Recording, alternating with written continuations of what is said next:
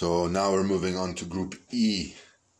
What a group this will be. This is one of the surprisingest groups I've seen. I think it is something that you don't even call a, a group of death, but a, a, very, very close to a group of death because uh, uh, you have Spain there, you have um, Germany, you have Japan, and then you also have the uh, Costa Rica New Zealand playoffer there.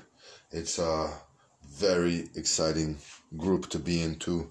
Uh, seeing the fact that Spain will play Germany, Spain will play Japan, Spain will play Costa Rica. When I look at the results of those teams in previous World Cups, uh, Germany has slacked a little bit, but it's just been been very unlucky. Um, I, they have the talent, they have the right football. They've just been unlucky. What I say uh, about qualifying for for some in 2018, qualifying out of the group there, losing to I think it was Korea or something like that.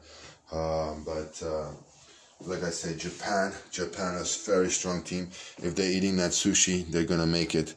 Like I say, other than that, we got um, the uh, Spaniards playing some beautiful football. I don't know if they they're on the same level they were on in 2010 when they weren't in the cup, but uh, their talent has has has changed over the years. That's 12 years of of experienced football that has to be replaced. So we will see what happens. Um, also, the fact that we have uh, Germany and Costa Rica or New Zealand. Not saying New Zealand cannot qualify, but Costa Rica has done the greatest thing that a CONCACAF nation has recently done at the World Cup, and that is qualify in the top 16 of the World Cup.